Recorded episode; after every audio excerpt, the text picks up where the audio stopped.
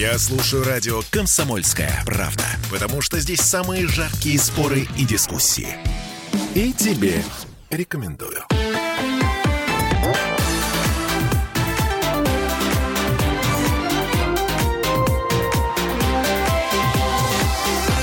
Фарватер.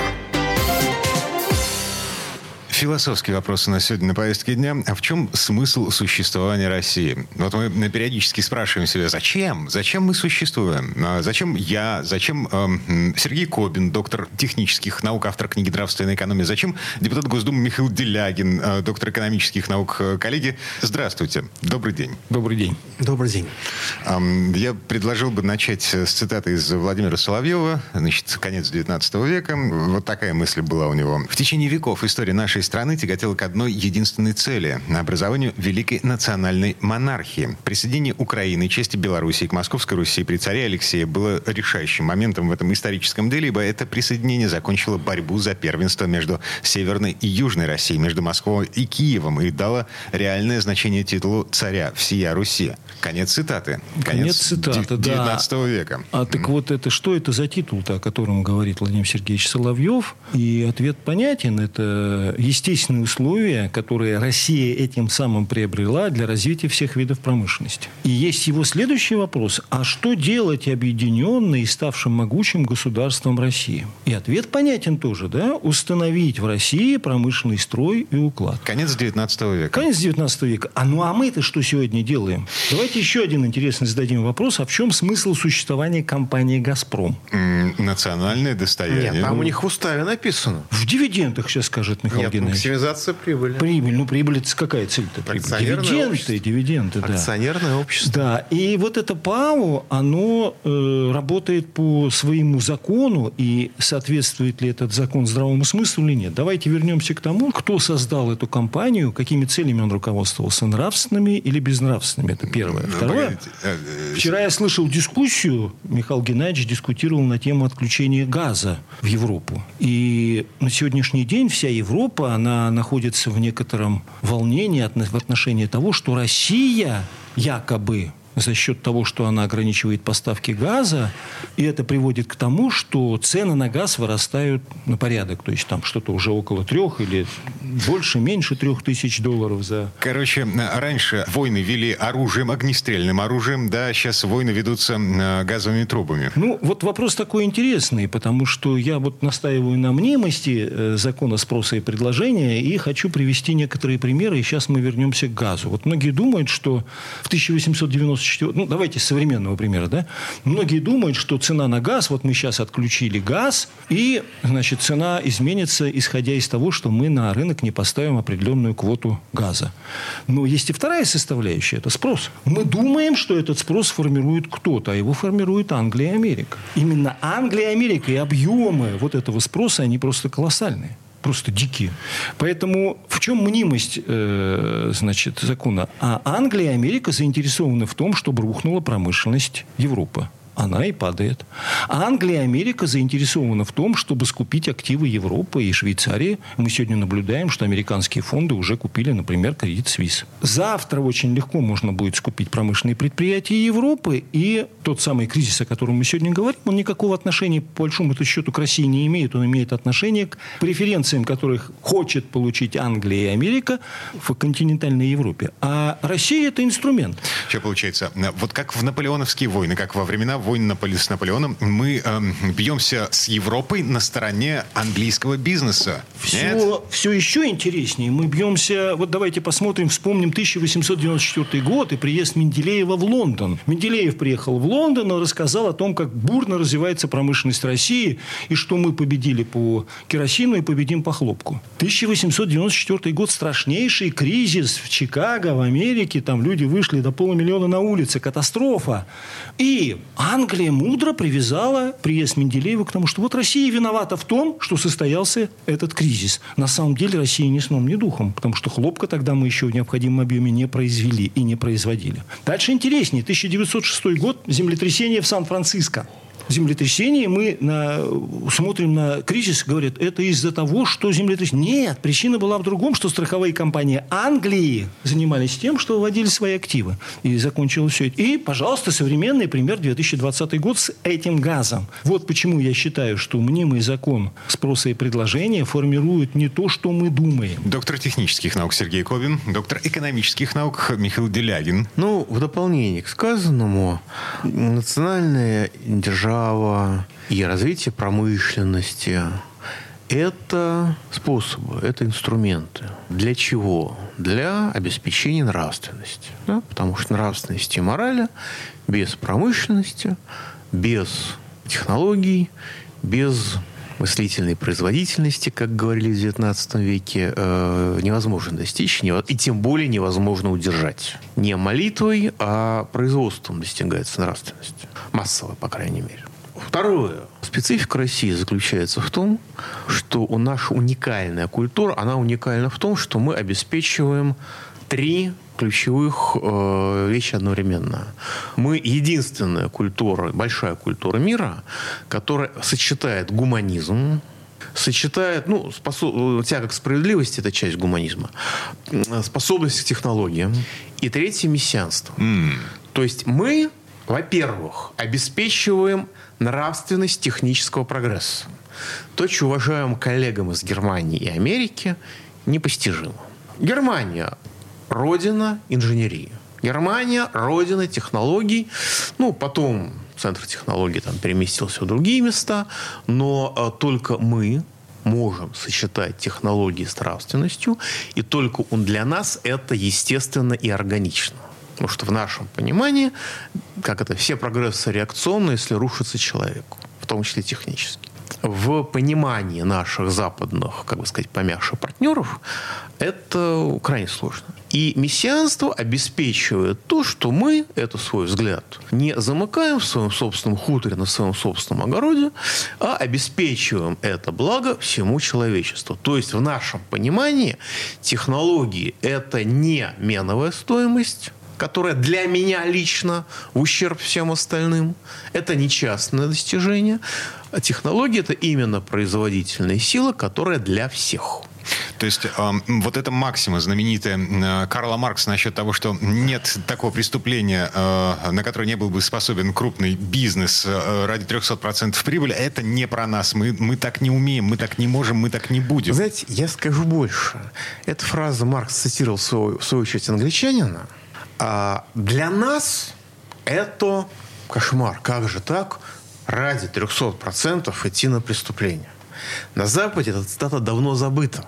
Потому что для Запада, по крайней мере, современного, здесь нет никакого внутреннего противоречия. Ну да, но преступление ну, за 300% это же классно. В чем проблема? Цель оправдывает средства. Известная, по-моему, Бурышкина цитата у Геннадия Григорьевича Богомазова приводится, нашего выдающегося профессора историка экономии Петербурга.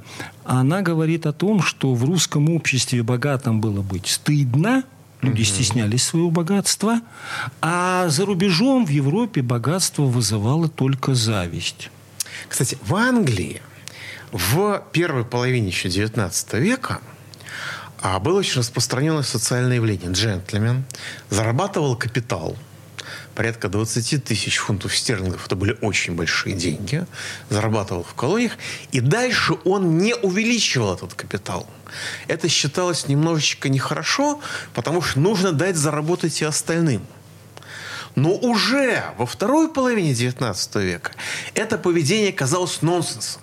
Эта культура была убита самый верный способ и возможность дать заработать другим – это установления в государстве, в том числе и в России, промышленного строя и уклада. Главная проблема, на мой взгляд, на сегодняшний день заключается в том, что Россия, как срединное государство, к сожалению, торгует сырьем и сельхозпродукцией и практически не занимается. Есть слабые, слабые попытки восстановить, возобновить, использовать промышленное производство, но системной работы, к сожалению, нет, и результата по этому поводу просто нет. И тому пример пример является наша ПАО «Газпром», которая занимается дивидендами, не интересами промышленного производства. Их главная цель существования «Газпрома» и многих других энергетических компаний, входящих в раздел «материальные затраты», заключается именно в том, чтобы обеспечить дешевое производство товаров широкого потребления в России. У нас же этого просто нет. У нас самоцель – обогащение, дивиденды, все что угодно. А люди – а люди нам не интересны. Вот какой наступил момент и главное. А люди очень сильно мешают, поэтому их нужно сокращать. И в этом российское государство добилось выдающихся успехов. Я думаю, все злодеи прошлого, уж не будем их поименовывать, они прям завидуют нынешнему российскому государству в части его успешности в деле сокращения населения. Операциональная проблема заключается в том, что компания, которая э, создает, ну, как бы создает материальные затраты, компания базовых, базовой отрасли промышленности, будь то «Газпром», Будь то предприятие черной металлургии, будь то предприятие цветной металлургии. Тут товарищ э, этот самый Потанин пару недель назад очередную яхточку спустил в море. Вот. Не э, корвет для российского флота, не э, фрегат для российского флота, а яхточку для личного пользования. Но когда организационная форма акционерное общество, и когда в уставе этого акционерного общества, будь то «Газпром» или что-то еще, записано главная цель получения прибыли, это уже само по себе является саморазрушительным для общества. Так, вот в этом месте давайте поставим паузу, вернемся буквально через пару минут.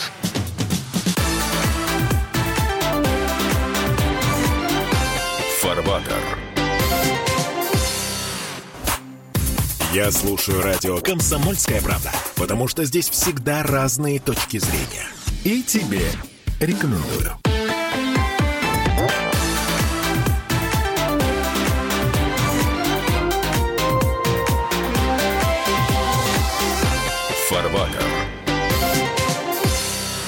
Вернулись в петербургскую студию радио «Комсомольская правда». Я Дмитрий Делинский, э, депутат Госдумы, доктор экономических наук Михаил Делягин, э, доктор технических наук, автор книги «Нравственная экономия» Сергей Кобин. Но мы продолжаем разбираться в том, что же с нами не так, с нашей страной. Э, в предыдущей четверти часа мы довольно много говорили о том, что была культура в которой богатство считалось Нет, не это самым... была культура, унаследованная, ну, грубо говоря, от древности. От до спекулятивного производства. Вот так скажем. Okay. Ну, эта культура работала прекрасно при Александре Третьем. Прекра... У нас она прекрасно при работала при Александре При Менделееве, конечно. Да, да, конечно. Да. Живой пример, как, как это работало. Например, Третьяковская галерея. Откуда она взялась? Ну, это очень просто. Ответ понятен. Будут заводы, будут и галереи. Ну, это ответ-то известен, написан Менделеевым. Человек, у которого были деньги. Будут заводы заводы, будут и галереи, будут и театры. Это известный факт, это описано у Менделеева подробно. И обратите, два как слова... выразилось современное театральное искусство, когда не стало заводов. Да, два слова о яхтах. Да?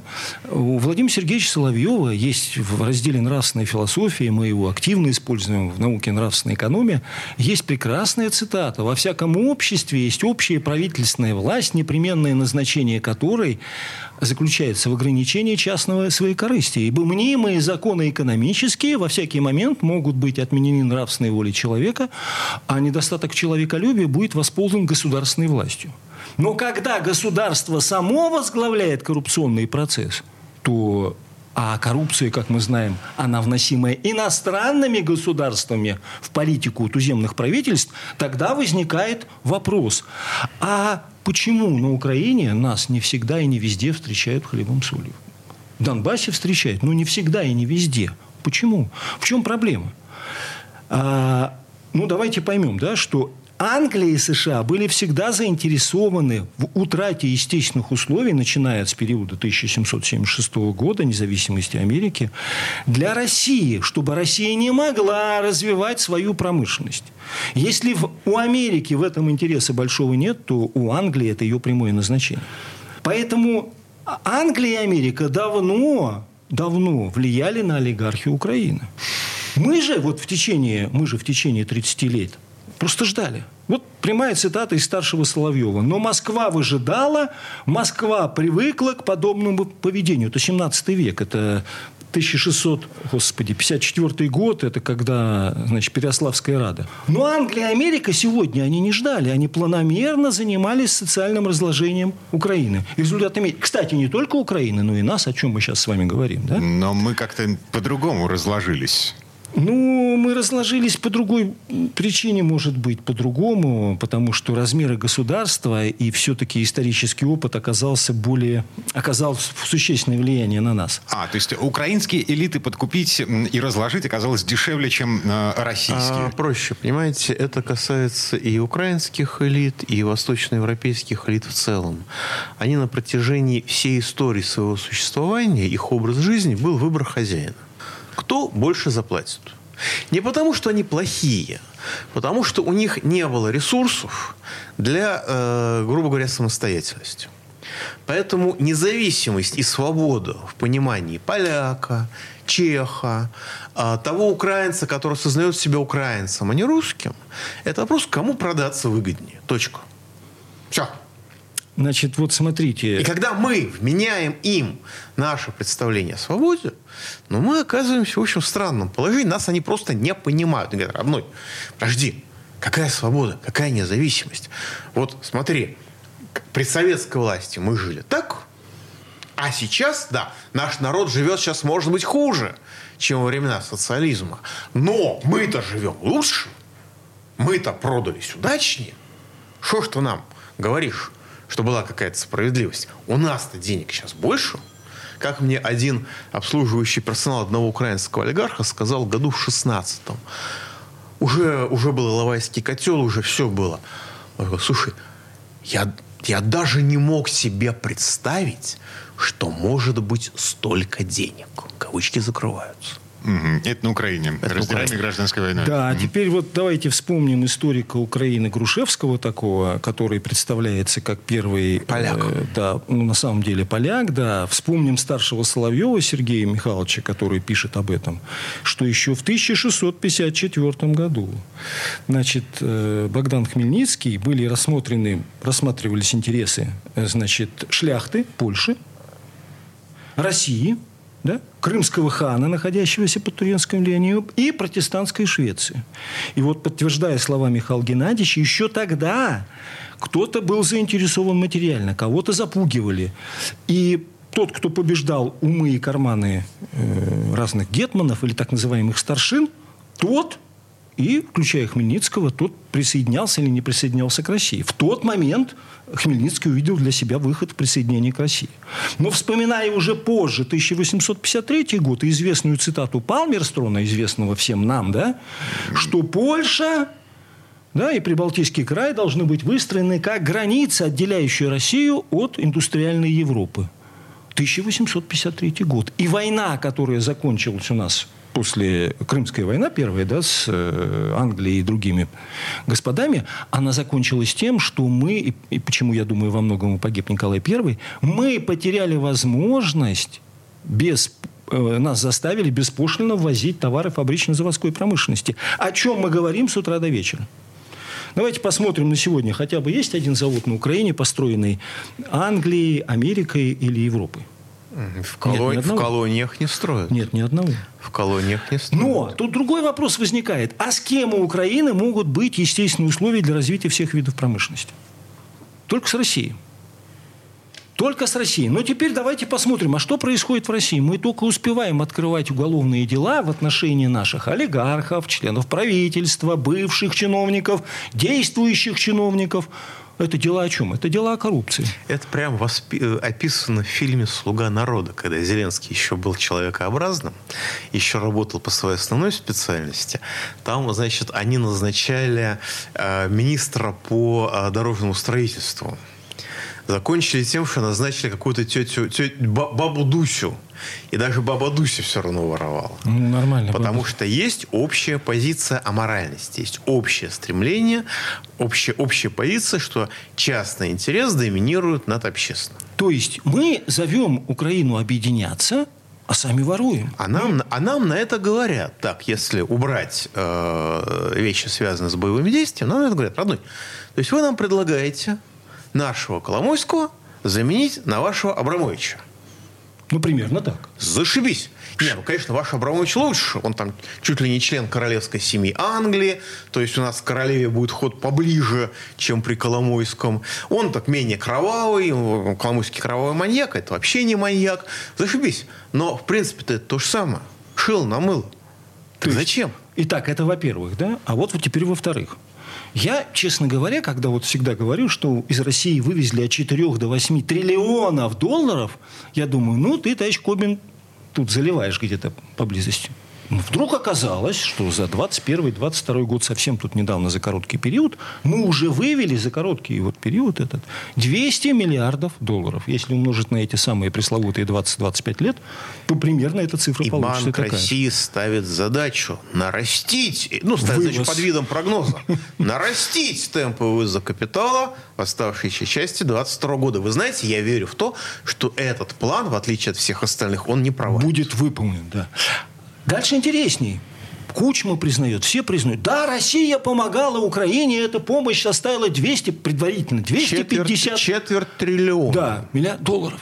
Прекрасно. На Украину. Один вопрос.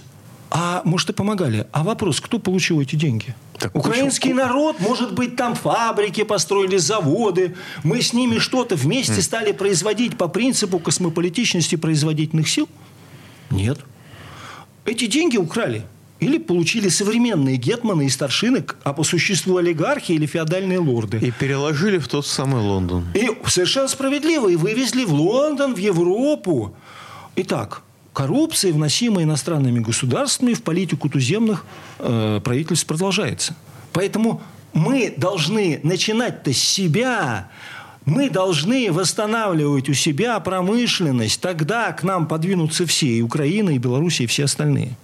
Слушайте, а вот что раньше, на самом деле, а промышленность или нравственность? Потому что эм, э, э, тут в моей голове это, это вот как курица и яйцо. Без восстановления нравственности, без э, эм, истории про э, то, что, ну, как бы человек должен патриотично относиться знаете, к тому, нет. что происходит Вы в нашей знаете, стране. Нет, сначала Нет? производство. Сначала Я вот расстрою Михаила что, Геннадьевича. Доказательство бытия Божия, оно заключается в следующем, да, что человек рождается сам по себе как э, явление нравственное. Нам придется все-таки признать, что книга и э, наука нравственная экономия или почему бараны не понимают фабрично-заводскую промышленность. Кстати, почему бараны, буквально бараны, не понимают фабрично-заводскую промышленность? Почему? Бараны в смысле животные. а не В смысле животные? Не в Почему? смысле уважаемые Кто, господа. кто отвечает? Михаил Геннадьевич или Дмитрий? Кто? Да, я попробую сформулировать. Э, Потому что у них нет э, стыда, совести, коллективного сознания. Да. И второе. Первое, нет стыда совести. И второе, нет общего сознания. У них частное, единичное, непрогрессирующее сознание. Нет общего сознания. Нет ни одной обезьяны, ни одного слона, ни одной собаки, ни одного барана. Нет, знаете, вот точно... Который вы- вы не то- может передавать э, технологии промышленного Вы производства. точно не только про баранов говорите. Так, вот в этом месте пауза. Две минуты на новости рекламы, вернемся.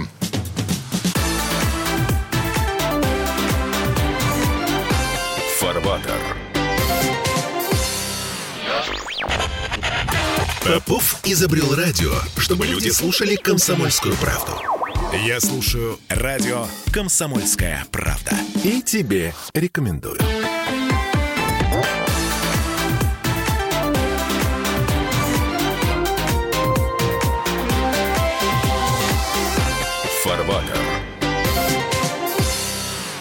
Это мы вернулись. э, Вернулись к баранам. Э, В петербургскую студию радио «Комсомольская правда» я, Дмитрий Делинский, э, доктор технических наук Сергей Ковин, автор книги «Нравственная экономия», доктор экономических наук, депутат Госдумы Михаил Делягин.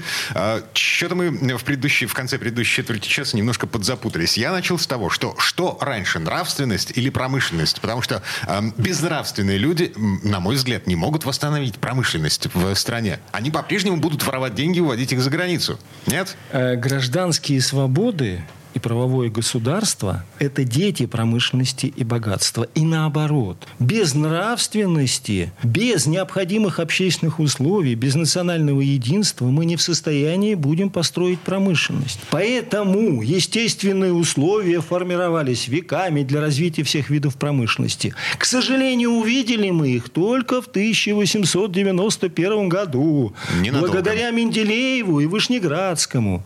И Александр III, э, свет светлая ему память, благородно, сильно составил продвижение, или так называемый, не говоря по-русски, промоушен для этого явления. У нас сегодня мы можем все это делать, но не делаем ничего. Поэтому в основе всего лежит нравственность. Поэтому мы уповаем на нравственность кого? Президента Верховного Президента Верховного Главнокомандующего, конечно. Начнем с него. Высший государственный почин, роль личности в истории и все на свете. Это его прямая нравственная обязанность, как и России, нравственное служение. Кстати говоря, Россия центральное срединное государство. Если что будет не так, будет глобальная война. И в этом порядке, чтобы в России была промышленность, в первую очередь заинтересованы и Запад, и Восток. Но Россия своим безделием, своей коррупцией, воровством, кумовством, вывозом всего и вся из России, она этому препятствует пока. Михаил Геннадьевич ехидно улыбается. А, почему люди терпят государство? В чем функционал государства? Государство – это инструмент решения задач, который обществу необходим, но который люди порознь, без объединяющих систем управления, решить не могут.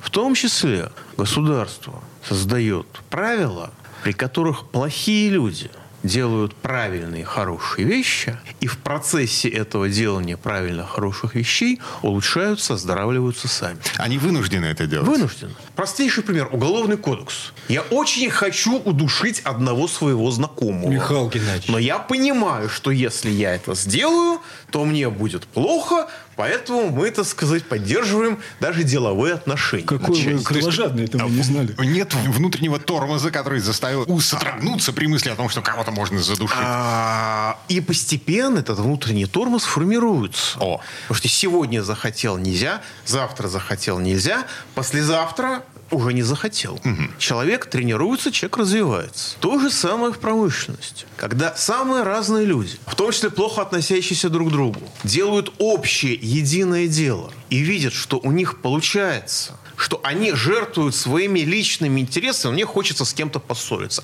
Я приношу это в жертву ради общего дела, и у нас получается классный результат, который мне приносит пользу в том числе. И, и без обществу. объединения с людьми, которые, может быть, мне не очень приятны, этого результата бы не было, и этой выгоды бы тоже не было. Ни для меня, ни для общества. И я, ну как это, э, это мой труд вливается в труд моей республики. И э, я понимаю, что нужно сотрудничать с другими людьми, что нужно терпеть других людей, что нужно понимать других людей. И методом тыка, в том числе и методом повторения, я становлюсь лучше. То, о чем говорит сейчас Михаил Геннадьевич, это есть не что иное, как Национальная ассоциация производительных да. сил. И приведу пример на компании Boeing. 737, 6 миллионов изделий, которые все изготавливаются в Америке. Приведу пример Невской оптики, в которой 5,5 миллионов изделий, которые не, далеко не все изготавливаются в России. Еще один могу привести пример. Извините. Я прошу прощения. Да. Что очень важно, что очень важно. Мы сегодня столкнулись с тем, что стали изучать, например, опыт производителей часов. Мы, кстати, увидели и с удовольствием отнеслись к новым часам президента, ракета. Ну вот есть такой часовой завод «Рубин» в Свердловской области, который производит интерьерные часы, будильники. И ему нужны железные пресс-формы для ну, производственный процесс. Оказалось, что эти пресс-формы на 30-40% отечественного производства дороже, чем китайские, и качество их ниже. Это с учетом доставки, с учетом всего на свете, да? А по какой причине? А по одной простой причине. Потому что на сегодняшний день мы совершенно не защищаем внутреннего производителя. Потому что на сегодняшний день раздел материальные затраты, о котором вот в первой части передачи говорил Михаил Геннадьевич, эти материальные затраты находятся в руках дяди. И этот дядя назначает безумную цену, исходя из того, какую близость он имеет к правительству или каким-то другим олигархическим кругам. Исходя исходя из этого растут цены в ЖКХ, исходя из этого растет себестоимость. И поэтому, когда у нас на третьем канале, э, значит, Киселев, по-моему, говорит о том, что э, они не вполне в здравом уме в Европе окажутся без дешевого сырья. Понятно, они идиоты, они окажутся без дешевого сырья. А мы имеем сырье. Нам-то оно зачем? Им понятно, зачем сырье. И Европе, и Китаю, и уголь, и газ, и все остальное. А нам почему не нужно-то? Нам-то нужно, только мы ничего не производим. Почему? Потому что мы коррумпировали все, весь раздел материальные затраты. Себестоимости производства товаров широкого потребления. А, в подтверждение слов Сергея Ковина, ну, все знают про факел, который горит неподалеку от границы с Финляндией. «Газпром» сжигает газ, который не поступает, не уходит в Европу из-за того, что мощность «Северного потока» снижена в три раза. А внутри России он никому не нужен. Нормально? Нормально, потому что промышленности нет. Нормально, потому что главная задача заключалась в экспорте газа и другого сырья. А если что-то нужно, нам понадобится, то мы купим на эти деньги. Уже нет. И эта логика, она продолжает работать даже сегодня, когда уже стало ясно, что да, уже не купим. Понимание, что уже не купим, есть, а старая логика продолжает работать. Нам нужно накопить больше запасов евро, чтобы господам из Европы было проще их еще разик украсть слаще. А то финны там пробавляются по мелочи, они, значит, российских туристов, которые возвращаются из Финляндии, обыскивают и забирают наличные евро.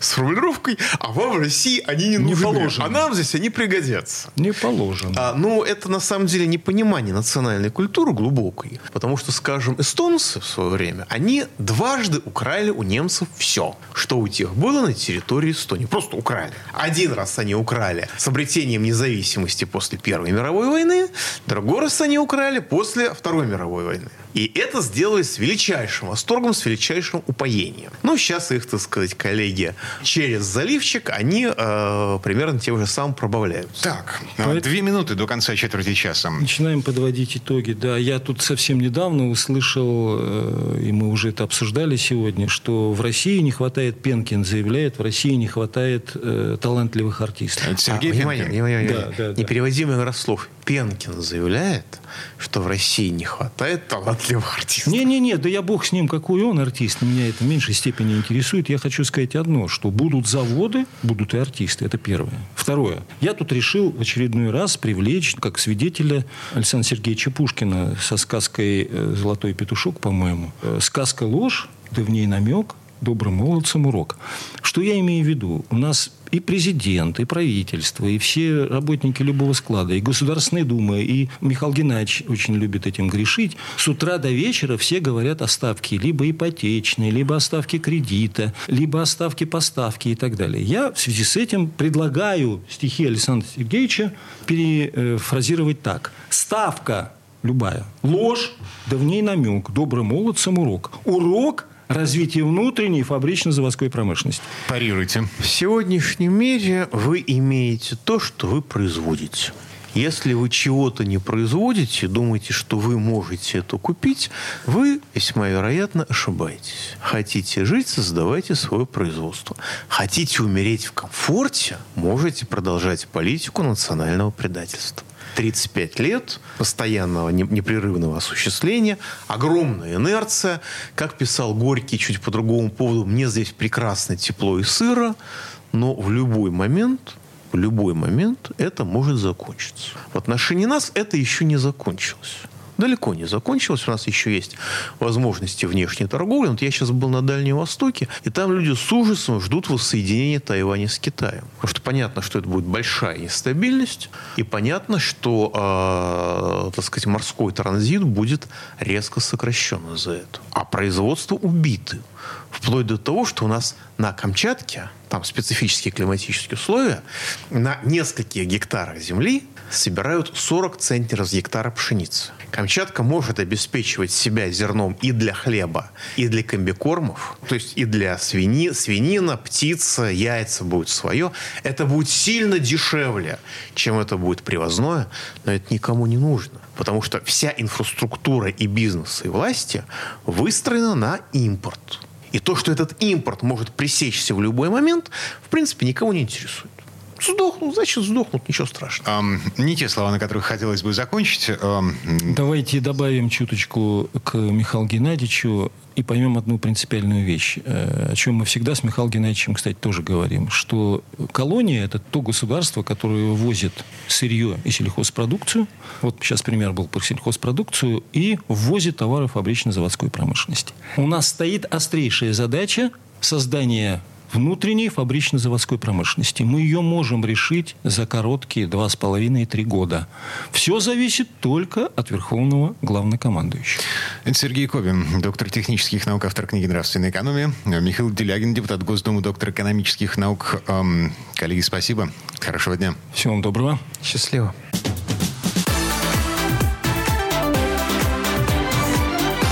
Фарбатер.